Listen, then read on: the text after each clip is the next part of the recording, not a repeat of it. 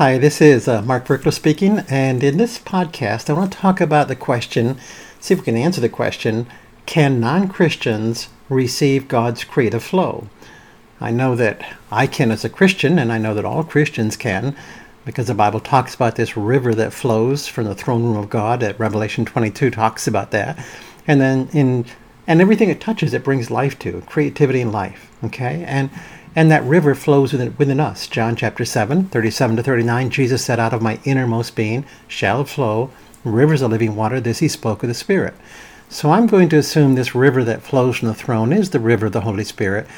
And everything it touches, it brings life to. And so I've written a lot about Christians uh, tuning to flow. I first discovered flow back in 1979 um, when I was researching how to hear God's voice. And I found a short article in a book and it was called The Flow Experience, was the title of the article. And they said people who are in flow are more creative, more effective, more brilliant than those who are not in flow.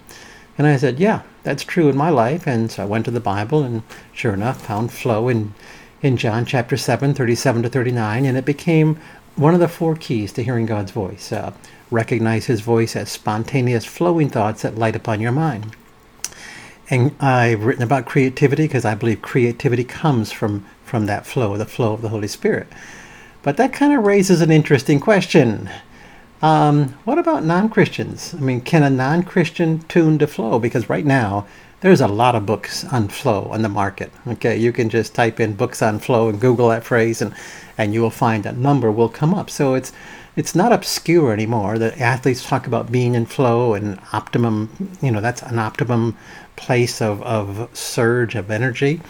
And so it's a very common thing in a lot of different fields right now.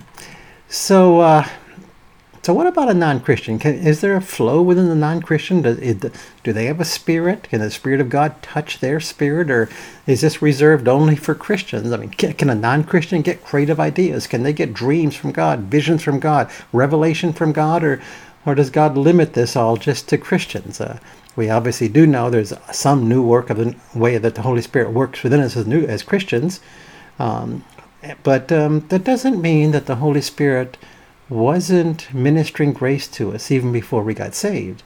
You look at uh, Pharaoh, a king of Egypt, an evil man, and God gives him a flow of dreams, revelation of seven skinny cows, seven fat cows, which is wisdom for ruling his kingdom for the next 14 years.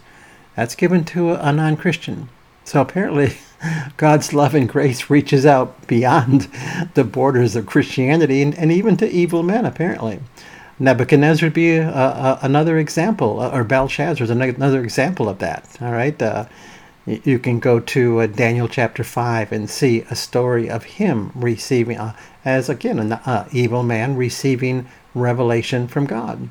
And I think it was revelation from God that got me saved. I mean, I was trying to go to sleep one night and had a spontaneous flowing thought saying, you know, if you die tonight, you're not prepared for eternity. So I'm quite sure that that was the voice of God or the voice of an angel or the voice of the Holy Spirit or whatever calling me into the kingdom. So there's another example of flow coming to a non Christian.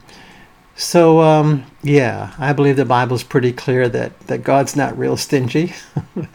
he tells us to love our enemies, to pray for them, okay, do good to them. And I think he does that too. Even those who are his enemies, he, he prays for them, loves them, does good for them, just like he has commanded us to do, which is pretty incredible. I mean, it lets you know how amazing our God is. One of the books in the market today is called Flow The Psychology of Optical Ex- uh, Experience. And this uh, author here lists seven criteria for entering into flow, to pr- position yourself to receive flow. I find them interesting because I find a biblical principle that goes along with each of the seven. His first principle is you want complete concentration at the task that you're doing. And the Bible says, whatever your hand finds to do, do it with all of your might. That sounds pretty much like complete concentration. Ecclesiastes 9:10.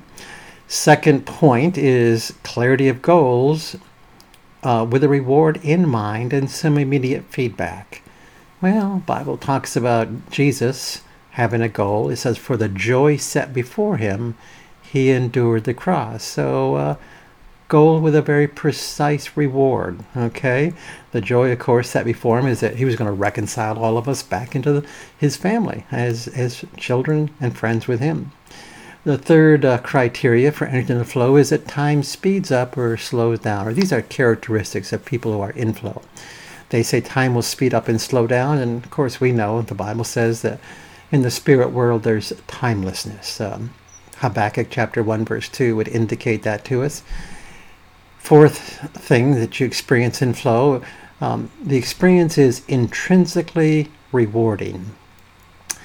And I think that would correspond to a verse in Jonah 4 2, which says, God's goal is that we have an abundant life. Okay? Intrinsically rewarding. Another character trait is effortlessness and ease when you're in flow. well, the Bible says, cease our own labors, enter into rest. That's effortless and ease. That's Hebrews chapters 3 and 4. Next characteristic of being in flow is there's a balance between the challenge that you're asked to do and the skills you have to do it. Now, the Bible says that we're to minister according to our gifts and the faith that God has given to us. So that's a balance between the giftedness we have and the job He asks us to do. Another characteristic is when you're in flow, you lose self consciousness. And of course, the Bible says, I lose myself in Christ. I become Christ conscious, not self conscious. And the final characteristic that is listed in this particular book is there's a feeling of control over the task. And Philippians 4:13 says, "I can do all things through Christ who strengthens me." So, uh, can you think of a time in your life when you've experienced these eight different character traits? You've been in flow and you have outperformed yourself. You've gotten creativity, you've gotten insight, you got revelation, you got knowledge, you got healing that was beyond your capacity because you were in the Spirit and the Spirit was flowing through you. Obviously, that's the state we all want to be in all the time, and I think we can intentionally pursue that, uh, that state. So, yes, flow is there for the Christian as well as for the non Christian. God's love pretty much knows no bounds from what I, what I can see commands me to love his enemy, uh, my enemies, and apparently I believe he loves his enemies and ministers grace to them also. All right, this is Mark Virkler signing off.